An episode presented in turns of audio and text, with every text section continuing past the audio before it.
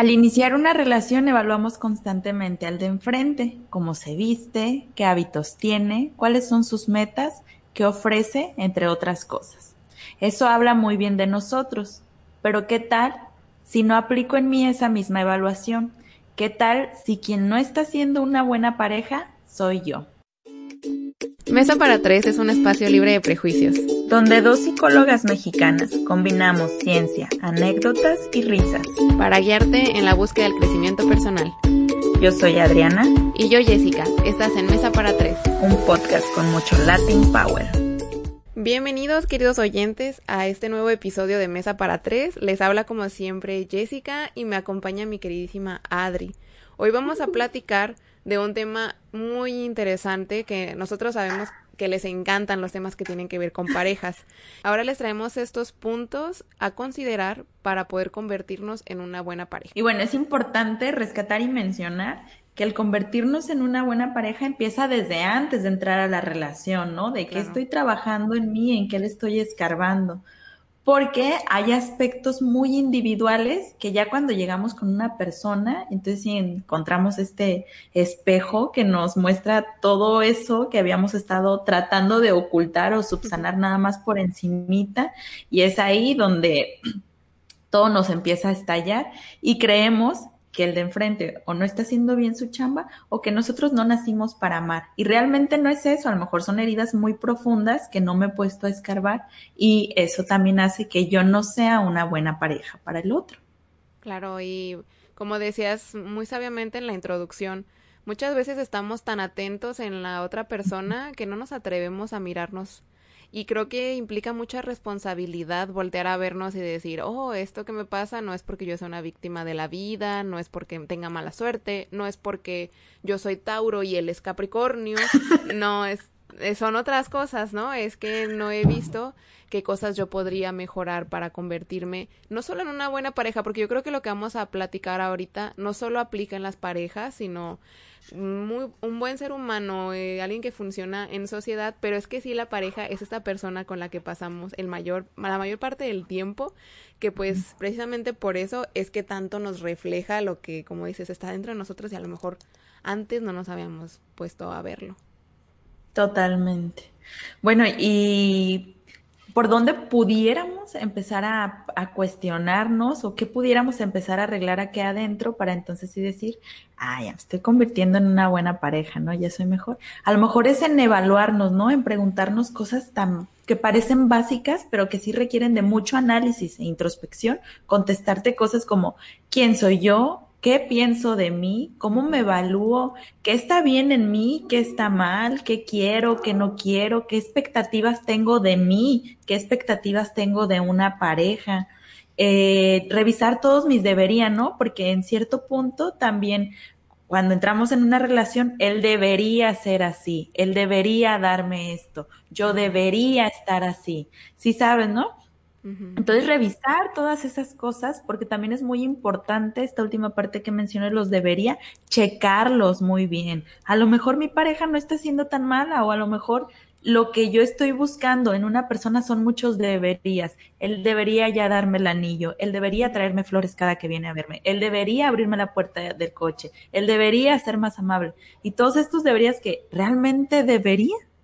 A lo mejor no, es es el momento de colocar eh, nuestras expectativas y los debería en los lugares exactos. Y si yo creo que para mí una pareja es muy importante que me traiga flores, hay que quitarle el debería, porque así le quitamos un peso muy grande al de enfrente. No debería. A mí me gusta, entonces yo se lo voy a hacer saber. Entonces, en todos estos eh, cuestionamientos que nos tenemos que hacer, es muy importante cuestionarnos todos los debería, absolutamente todos porque hay parte también los que nosotros deberíamos de tener y en eso podemos empezar a trabajar.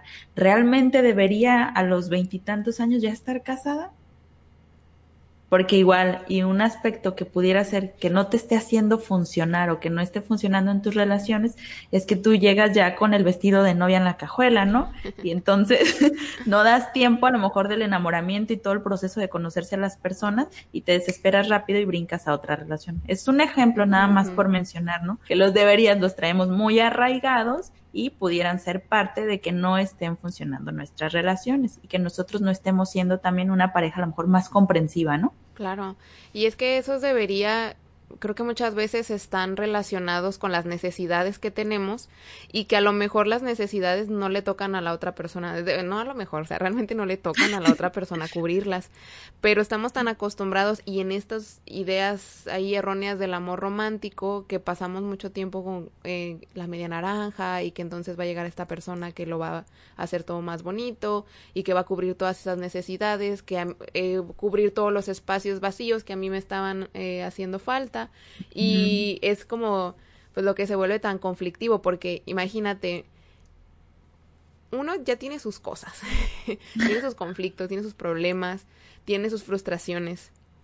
Todavía que otra persona esté esperando que hagas algo al respecto, que las llenes, es muchísima chamba. Y creo que entonces es importante conocernos a nosotros y decidir qué es lo que queremos, qué es lo que no queremos del otro, sino, o sea, nosotros como seres humanos individuales, ¿qué queremos para nosotros? Y entonces, sí, como ya nos decías tú, ver cómo lo vamos a conseguir, pero no como el otro me lo va a dar, sino yo cómo le voy a hacer para conseguirlo. Totalmente. Totalmente de acuerdo. Y que a veces llegamos a la relación queriendo que el de enfrente nos responda a todas esas preguntas. ¿Quién soy? ¿Cuánto valgo? ¿Qué merezco? ¿Qué no merezco? Incluso hasta de alguna manera decirle, bueno, mi meta en la vida era tener una pareja, ahora de aquí tú en adelante dirige el barco, ¿no? Porque yo ya la cumplí. Y no, no juzgo, pues, no juzgo. Ah, también una meta para mí es algún día formar una familia. Pero eso es muy diferente a tener mis metas individuales. Y eso es muy importante de trabajar antes de entrar en una relación. ¿Por qué? Porque no le podemos dar el peso de nuestra existencia al de enfrente.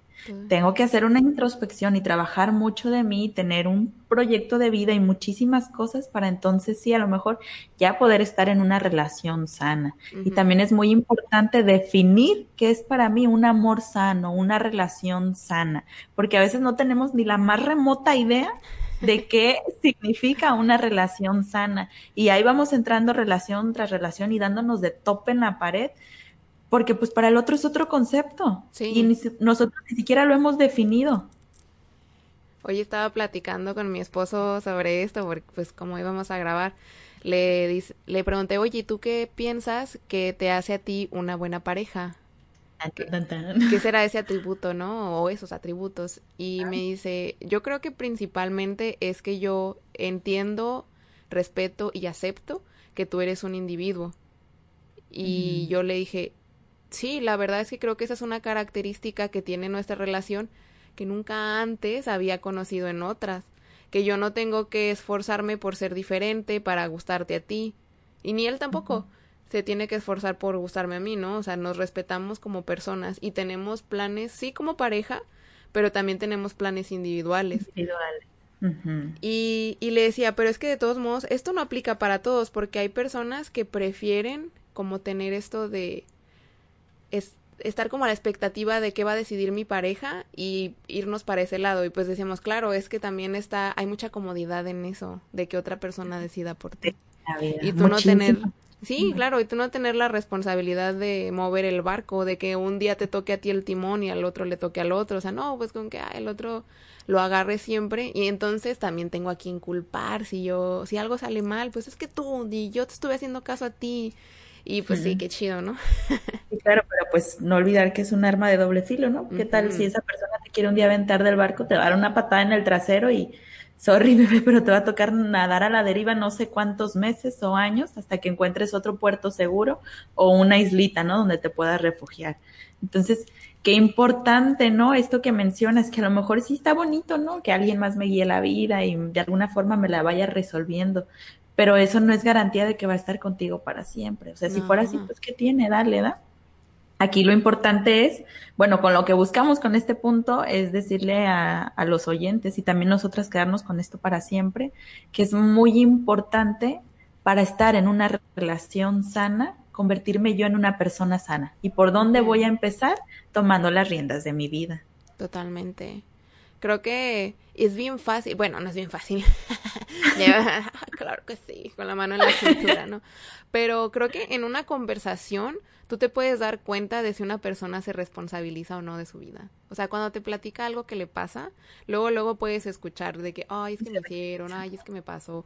No, o, o por el contrario, puedes escuchar algo como de que, ay, es que yo tomé esta decisión y bueno, no me fue como quería, pero, ¿sabes? O sea, creo que desde ahí, desde cómo la persona platica su vida, te puedes dar cuenta de si se responsabiliza o no.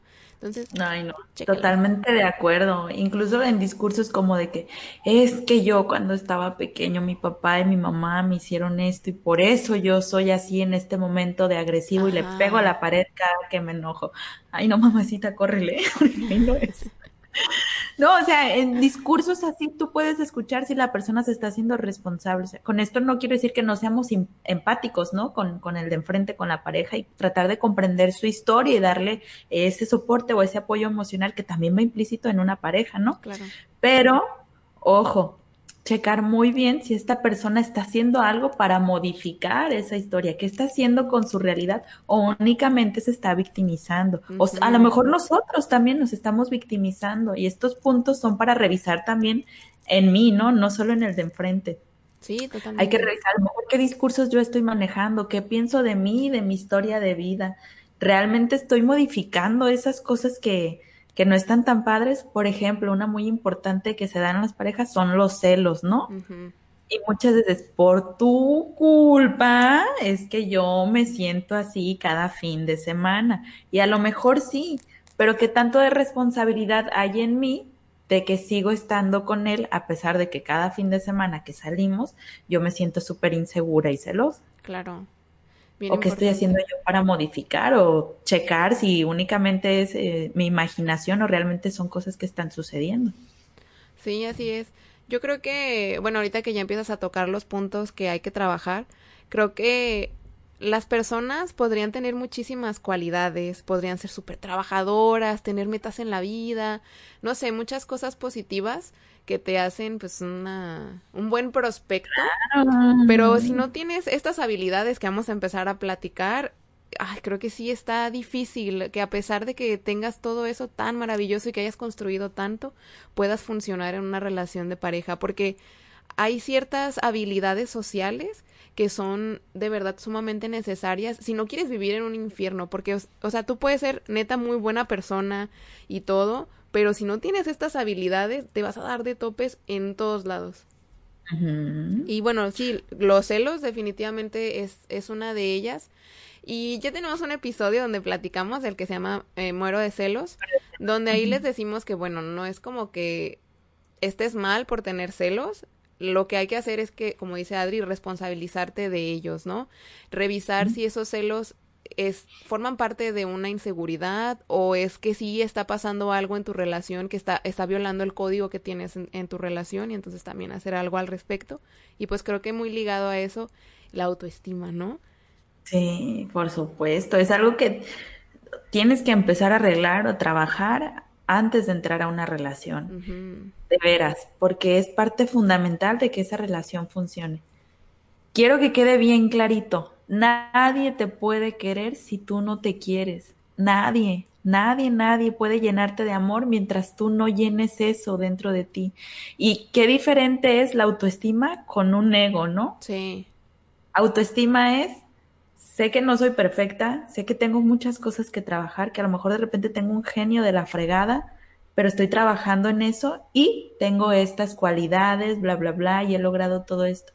Y un ego es de decir, tú estás equivocado, yo no, ¿eh? Ahí arréglatelas como quieras y si no quieres yo agarro mis cositas y me largo. O sea, son cosas muy diferentes que hay que estar checando, pero sí la autoestima es yo creo que la pieza clave para que una relación funcione. Y no puedes estar con una persona carente de autoestima y tú tener, digamos, una buena autoestima, que ya hemos explicado en el episodio de autoestima, que no hay ni buena ni mala, ¿no? claro. Pero nada más para hacer un referente. ¿Por qué?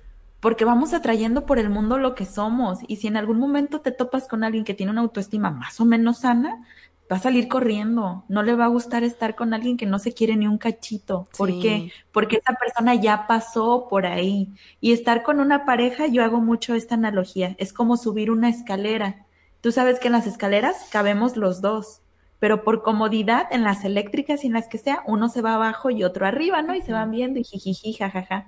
Pero la persona que ha trabajado aspectos como su autoestima, pues va avanzando más rápido y la otra persona se va quedando atrás. Y como vamos juntos, pues yo te jalo para que te vengas para arriba y tú me jalas para que yo me vaya para abajo. Y nos vamos a desgastar, nos vamos a lastimar hasta que uno de los dos se rompa el brazo y yo me vaya y tú te quedes ahí. Y así es como funciona la autoestima en las parejas. Si no la trabajas, te vas a quedar atrás, de verdad. Y esa persona no es que sea mala o que no te haya querido lo suficiente, es que quiere encontrar a alguien con, que con quien evolutivamente vaya más de la mano y no se lastime en este transcurso. Y pues también es válido eso, o sea, porque no todos tenemos el mismo proceso, no avanzamos al mismo tiempo. Y creo que es muy de valientes y es muy honesto con nosotros mismos admitir que ah, yo no estoy a la par, no voy en el mismo camino y pues ni modo separarnos. Y es que sí es un tema súper importante esto de la autoestima. Pero sí quiero. Se presenta, yo lo veo así, una persona que carece de autoestima es como un barril sin fondo aunque tú lo llenes de halagos, de regalos, de apapachos, de momentos, de lo que sea, no se va a llenar porque de cierta manera la autoestima está muy conectada con el merecer. Y si yo no no entiendo que valgo mucho, pues tampoco creo que merezco mucho. Y a lo mejor cada acción que tiene la otra persona para demostrarme su afecto, para mí es ¿y por qué? Qué raro. ¿Por está haciendo esto? Y lo sobreanalizo y no lo entiendo y no me gusta porque no lo conozco, porque no he aceptado que tú es merecedor de amor, como pasa cuando ya tienes una buena autoestima.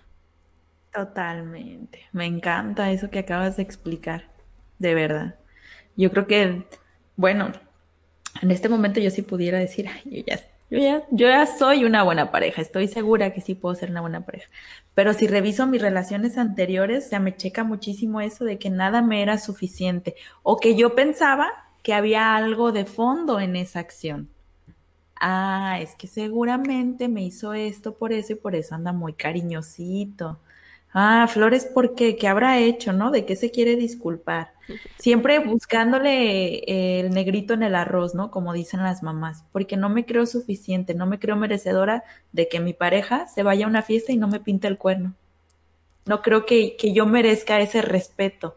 ¿Y por qué? Porque yo no me estoy dando ese respeto. Yo, yo creo, ¿verdad, amiga? Tú puedes sacarme de esta mentirota. Pero yo creo que cuando en una relación llegas a exigir respeto y amor, automáticamente te puedo decir que tú no te estás dando ninguna de las dos. Definitivamente. Porque son cosas basiquísimas, ¿no? De la canasta básica de una relación. Amor, respeto y estas eh, cosas tan esenciales que no son necesarias pedirlas. Entonces, cuando tú llegas a exigirlas, a pedirlas, pues no, ahí realmente no es. Y a lo mejor no es porque no te las estén dando, a lo mejor tú estás buscándole el negrito realmente. No, eh, yo he escuchado a muchísimas personas y yo también en algún momento he estado en este discurso de es que no me dan mi lugar, pero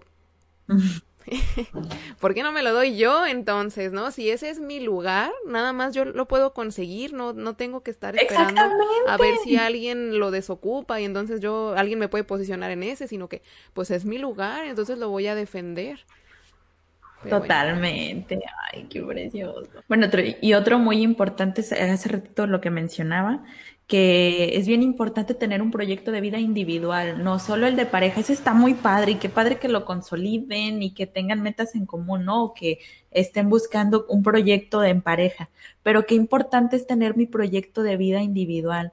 Mira, yo no tengo nada en contra de las parejas que quieren crear una empresa juntos y que quieren hacer dinero, está perfecto pero nunca, para mí es una regla básica de mis relaciones, yo ya nunca quiero volver a poner en una relación todo mi capital económico, emocional y lo que sea, porque eh, creo que en un episodio también explicábamos un poquito de la violencia doméstica y cómo el factor económico es algo que te detiene muchísimo para abandonar una relación donde no te están tratando bien, se pudiera decir, donde a lo mejor ya hay violencia.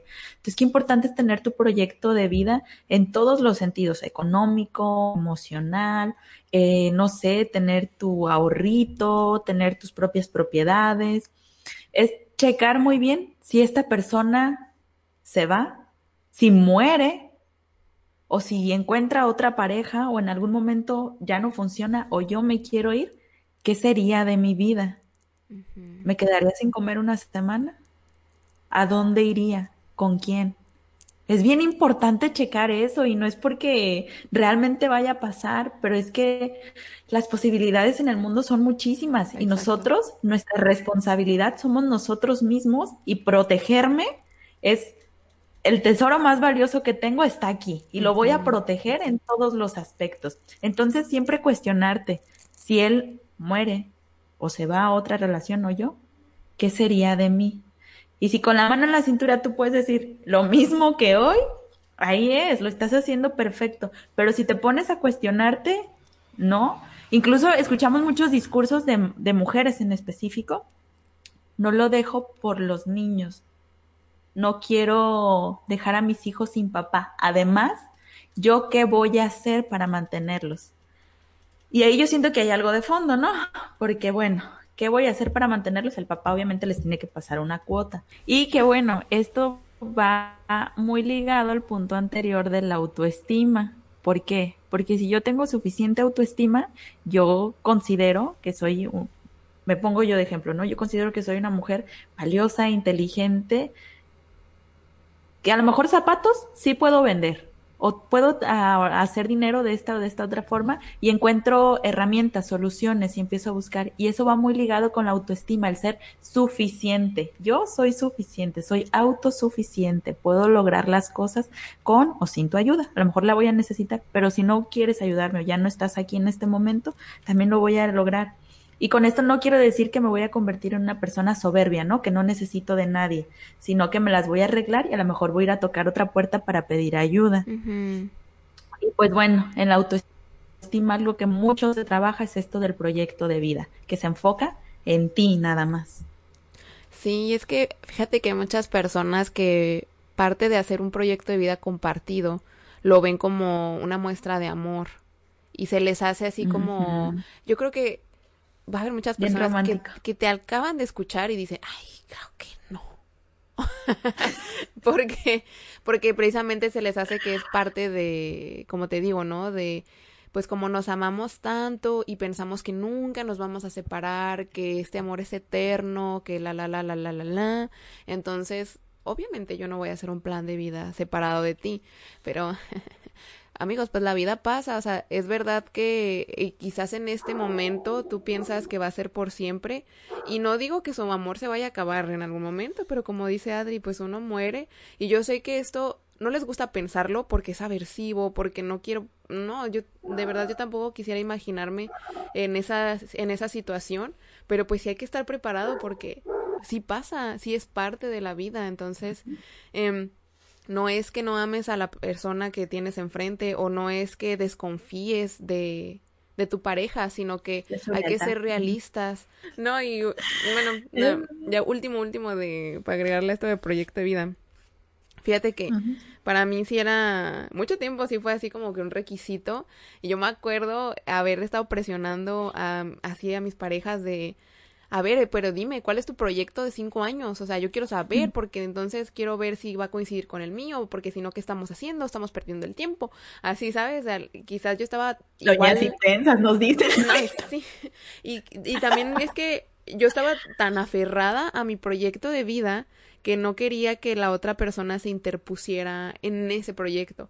Pero entonces creo que también, pegado al proyecto de vida, acordarnos que es bien importante la flexibilidad en todo, en todo, en todo. Y en el proyecto de vida, eh, creo que lo mejor que podemos hacer por nosotros es asegurarnos que nos preparamos para muchas situaciones. Y que si yo cambio de residencia, si me voy a otro país, como me pasó a mí, yo voy a poder saber hacer cosas, voy a tener herramientas para abrirme las puertas, no depende únicamente de lo que pase con mi pareja, depende de mí y no, no me voy a atar como que a, un espacio, a una sola idea, a un solo proyecto, no, o sea, soy tan flexible que me puedo acoplar, que puedo encontrar oportunidades en todos lados, o sea, y eso creo que es lo más valioso. Totalmente de acuerdo. Mm, Otro bien importante es la relación con mi familia, ¿no? Revisar todo eso, mi sistema tema, dónde estoy colocada o qué estoy haciendo. Y eh, un buen espacio para revisarlo es en terapia, porque muchas veces tú ves a tu pareja como esa salvación, ¿no? De que ya me va a sacar de este espacio donde ya estoy cansado, cansada de estar, ya me voy a formar mi familia a otro lugar. Y bueno, lo que eh, creo que en algún momento lo dije, lo que se permite se repite entonces, si tú no estás arreglando esa situación en tu familia, muy probablemente lo vas a ir a repetir a otra relación. Entonces, qué importante es checar mi relación con mi familia, cómo soy yo con ellos, de qué manera nos dirigimos, cómo nos hablamos, que, el espacio que ocupo, como mencioné hace ratito, a lo mejor en mi familia en este momento yo estoy siendo la esposita, ¿no? O el varón está siendo el esposito y la figura paterna es muy ausente y traemos todo un enrollo ahí en la familia. Esto no quiere decir que no vayas a funcionar en pareja, claro que sí, ¿no? Porque todos traemos rollos internos dentro de la familia, pero qué importante es ser consciente de ellos. ¿Por qué? Porque a veces cuando ya formas eh, una pareja, vemos ahí la sombra de la mamá, ¿no? Y hasta lo vemos en un chorro de memes y así, de la mamá mexicana que dicen que es como muy entrometida, ¿no? Y que quiere de alguna manera manipular la nueva relación.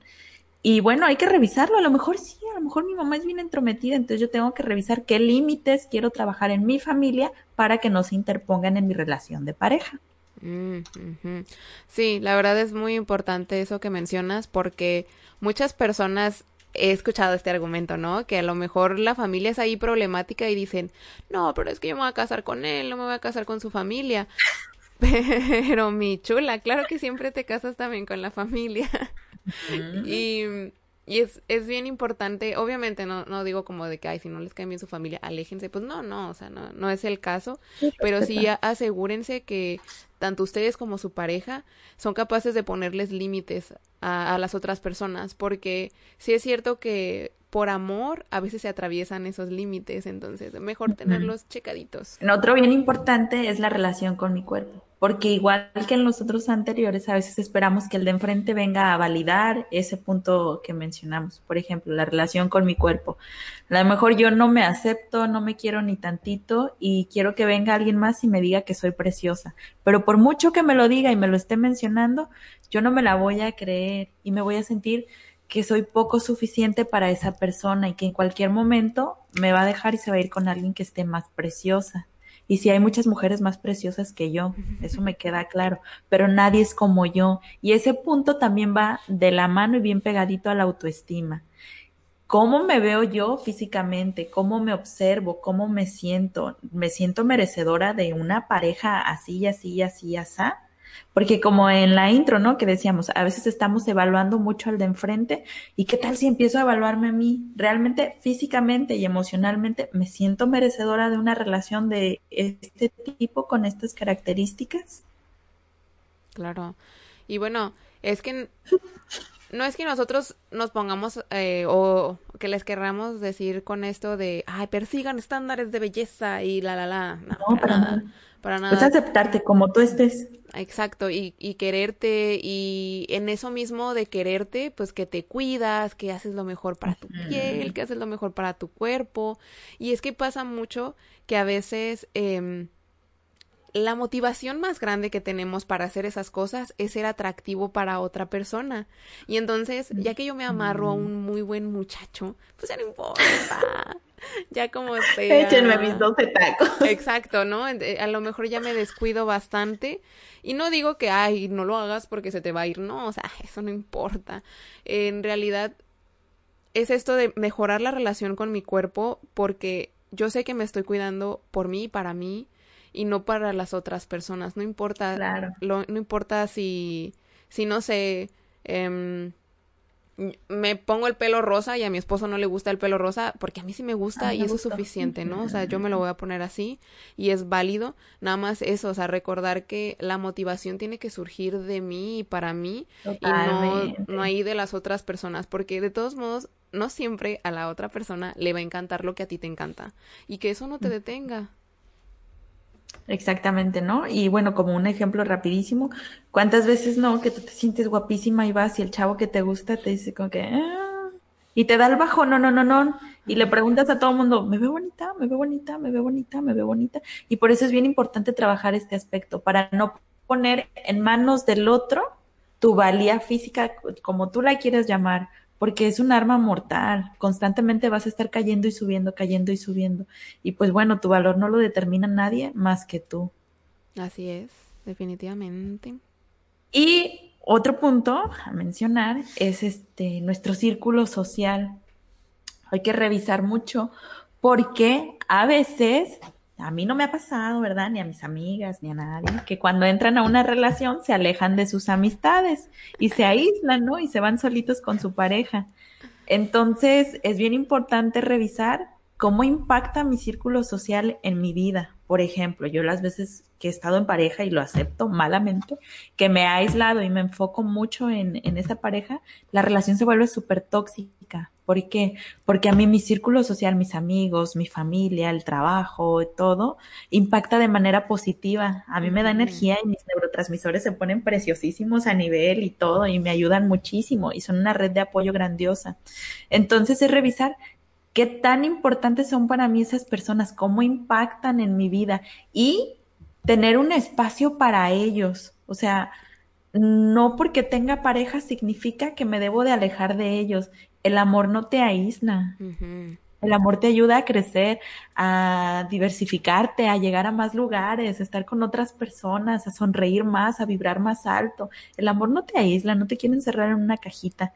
Entonces es bien importante revisar esto y si estoy en una relación donde a lo mejor yo soy la que me aíslo por voluntad propia, entonces voy a ir a checar a terapia, voy a hacer un autoanálisis mío y voy a revisar qué anda ahí arriba mal de por qué me estoy aislando a mí este punto sí se me hace súper crucial porque en el nombre del amor hacemos muchas tarugadas, la verdad. Y una de esas es decir, es que por respeto yo ya voy a dejar de salir con mis amigas de fiesta los sábados porque es faltarle al respeto.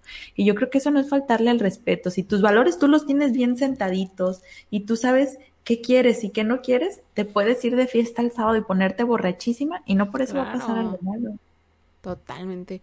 Y es que ahorita que mencionas eso, me gustaría agregar otro punto que son los valores, que coincidan mis valores con los de mi pareja, porque miren, miren, ¿quién soy para juzgar? Pero ahí voy a juzgar, ¿no es cierto? No, mira, eh, obviamente nosotros compartimos esto de que pues el amor es libertad y pero ponle que yo que yo pienso que sí, que es, eso fue una falta de respeto salir al, el sábado. Y la otra persona también lo cree y vivimos felices para siempre. Porque coincidimos. Porque nuestra idea de fidelidad está de la mano. Aunque a lo mejor para los otros no sea, pues para mí y para él sí, y vale, órale pues. Pero entonces, eso, o sea, creo que yo algo que últimamente quiero hacer, y he, he tratado de hacer más, es no juzgar tanto a la gente. y, y darme la oportunidad de ver otros puntos de vista, ¿no? Entonces, eso, o sea, yo creo que así a esa persona que a lo mejor yo en algún momento la he juzgado como de que, ay, cómo le faltan habilidades y no le va a ir tan bien en el amor. No, puede ser que para cada roto hay un descosido y si llega una persona que se acopla perfectamente. Pero entonces eso, si yo estoy revisando lo que es importante para mí, lo que yo valoro y para la otra persona es tan diferente, entonces, a lo mejor no vamos a hacer una buena mancuerna, mejor nos damos la oportunidad de que nos conozcamos con esa otra persona que sí, que sí vamos a acoplarnos, ¿no? O sea, con esto me refiero a que, por ejemplo, a lo mejor para mí mi familia es muy importante, ¿no? Y no es a lo mejor, o sea, realmente mi familia es muy importante. Entonces, eh, yo sí busqué mucho que para mi pareja su familia también fuera importante, porque entonces si yo digo, ah, ¿sabes qué? Quiero, quiero un mes con mi mamá, pues va a ser como que, claro que sí, que estoy totalmente de acuerdo, porque yo entiendo lo importante que es estar con, con, mamá, ¿no? Ese tipo de cosas. Y a lo mejor entonces, si yo amo un chorro a mi mamá, pero, y quiero estar ahí con ella, pero mi pareja es así como de que, ay, no, o sea, yo soy muy desprendido de, de mi familia y que también está bien, ¿no? Si es tu manera de ser, está bien.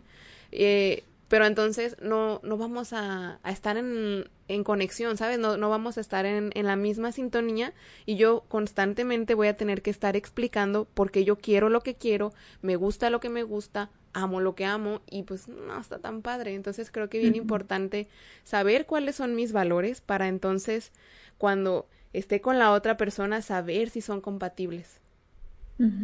Totalmente de acuerdo. Qué bonita explicación.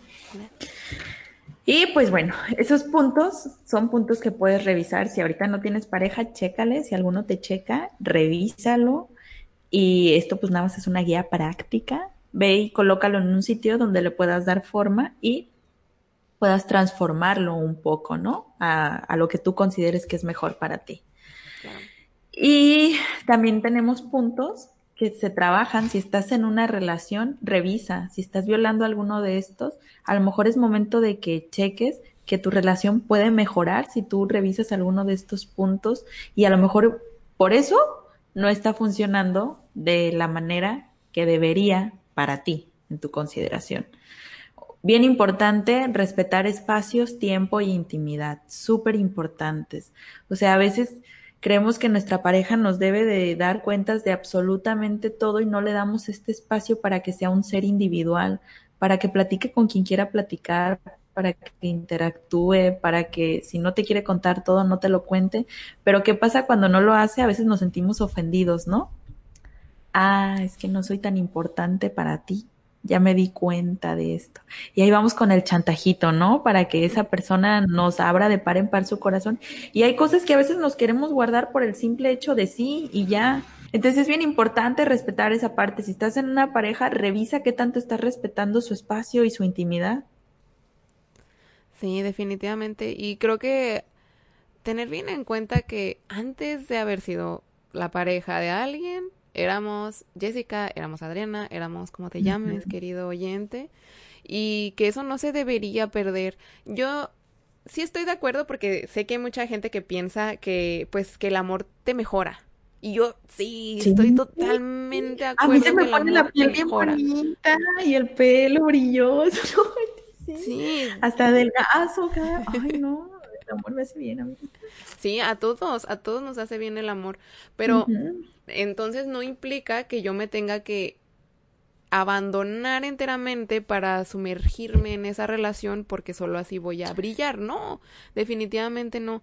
Es bien importante que justamente como decíamos en el punto de autoestima, como tú sabes que eres un ser humano valioso y además que hasta por el amor que le tienes al otro, sabes que esa es una persona valiosa, pues respétala.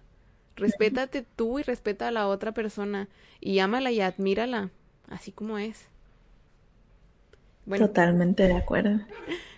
Bueno, y en eso de admirar también entra el no criticar, ¿no? A menos de que sí sea constructiva, pero qué difícil es que ah, de veras llegar a ese punto de una crítica constructiva con todo el amor y el respeto decírsela a nuestra pareja, porque por lo regular lo hacemos de forma muy hiriente con muy poca compasión del de enfrente. Entonces, no criticar, es horrible que tu pareja te critique, no manches, te da un bajonazo terrible. Ay, no. Por eso es importante practicar la comunicación asertiva, porque hay muchas personas que tienen desde las mejores intenciones.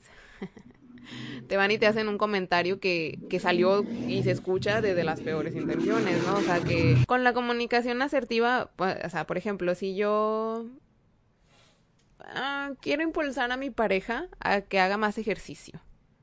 Pues no le voy a decir como de, oye, pues ya te estás pasando de tamales, ¿no crees? Mira, la lonjita y se la agarras. Pues, creo que es una situación bastante incómoda. Entonces, creo que podrías buscar una manera mucho más asertiva como para sugerir que hagan ejercicio juntos, por ejemplo, o que oye, de propósito de año nuevo, ¿cómo ves si nos ejercitamos juntos, no? O este, estoy preocupada por, por tu salud, hay que movilizarnos más, cosas así. Al final de cuentas, siempre hay maneras de, de decir las cosas. Y no, no solo pienses en cómo me gustaría a mí escucharlas, porque a lo mejor para ti no tiene nada de malo ir a, y que te agarren la lonjita y que bueno, me da muchísimo gusto, pero a lo mejor para la otra persona sí, entonces para poder ser realmente asertivos y empáticos es preguntarnos cómo le gustaría a la otra persona que yo le dijera eso. O sea, deja de pensar en ti, empieza a pensar por el, empieza a pensar en el otro. Fíjate, yo tuve un novio que tenía días así como apachurradito, ¿da? Y sí, yo lo veía muy triste y está, había pasado por un mal momento, muy mal momento. Entonces yo le decía, ay, ¿sabes qué? Hay que hacer una apuesta, a ver quién camina más en estos días. Y así, da, no sé qué aposté o sea, le valió, no lo quiso hacer, pero digo, qué bonita intención tuve yo y qué bonita manera de decírselo. Porque, pues bueno, mi punto era de que él saliera a distraerse, que se ejercitara un poquito más, que caminara, que en ese momento soltara pensamientos y así. Entonces, a veces tenemos motivos bien bonitos y queremos tocar un punto realmente precioso, pero si no encontramos la manera de llegar al otro, a lo mejor se vuelca en nuestra contra o en el de nuestra pareja y se pierde por completo el punto que queríamos llegar. y bueno, una bien importante es elegir las batallas, o sea, no pelear por todo. Realmente vale la pena que nos peleemos porque no cerró la tapita de la pasta de dientes. es, muy importante para mí como para tener una pelea. Si es importante, está bien, no juzgo. Pero si no, a lo mejor la cierro y ya, no pasa nada. Si ya en algún momento me molesta mucho, pues lo platico con él, ¿no?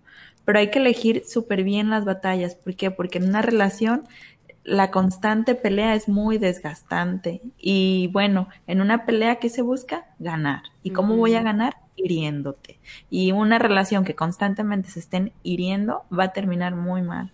O va a ser un espacio donde no te guste estar. Y es que desgraciadamente hay parejas que entran tanto en conflicto que ya su interacción es, eso, es pelear, no es otra cosa. Ya a lo mejor pasamos todo el día sin, sin hablarnos y la manera en la que yo te hablo es porque, ah, no cerraste el cajón y, o sea, Sí, totalmente. Creo que eh, eso de mm, elegir las batallas y pues recordar que tú estás con una persona que amas, entonces no te vas a enfrentar a ella. Es mejor decir que estamos en el equipo y somos tú y yo contra un conflicto, tú y yo contra una dificultad de comunicación, pero no tú y yo en contra. Totalmente.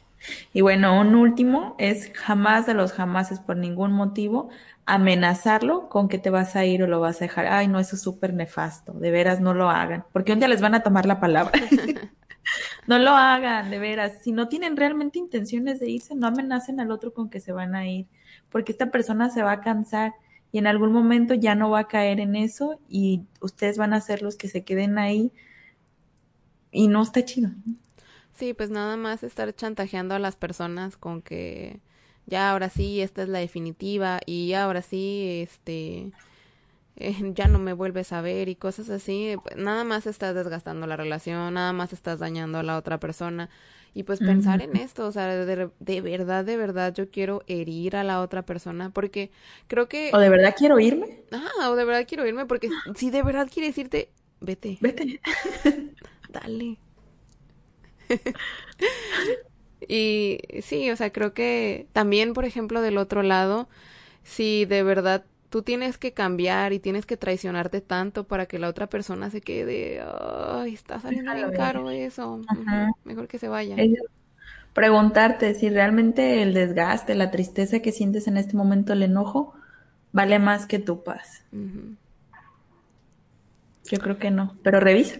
Revisa todos estos puntos y sácale cuentas. Eh, todos estos puntos creo que, bueno, no creo, lo que nosotras tratamos de, de hacerles llegar es que si tú trabajas en todo esto, si ya sea previo, o sea, creo que sí, sí, sería mejor previo a que entres en una relación, pero puede ser durante la relación, pero si tú trabajas todo esto, te queda más tiempo para disfrutar menos tiempo para estar en conflicto, menos tiempo para estar ahí batallando, más tiempo para disfrutar con esa persona que elegiste y que amas y eso está bien bonito. Qué bonito. Y pues sí, y siempre recordar que que las riendas de tu vida son tuyas y que nadie tiene que venir a darte respuesta a cosas que tú te debes de contestar.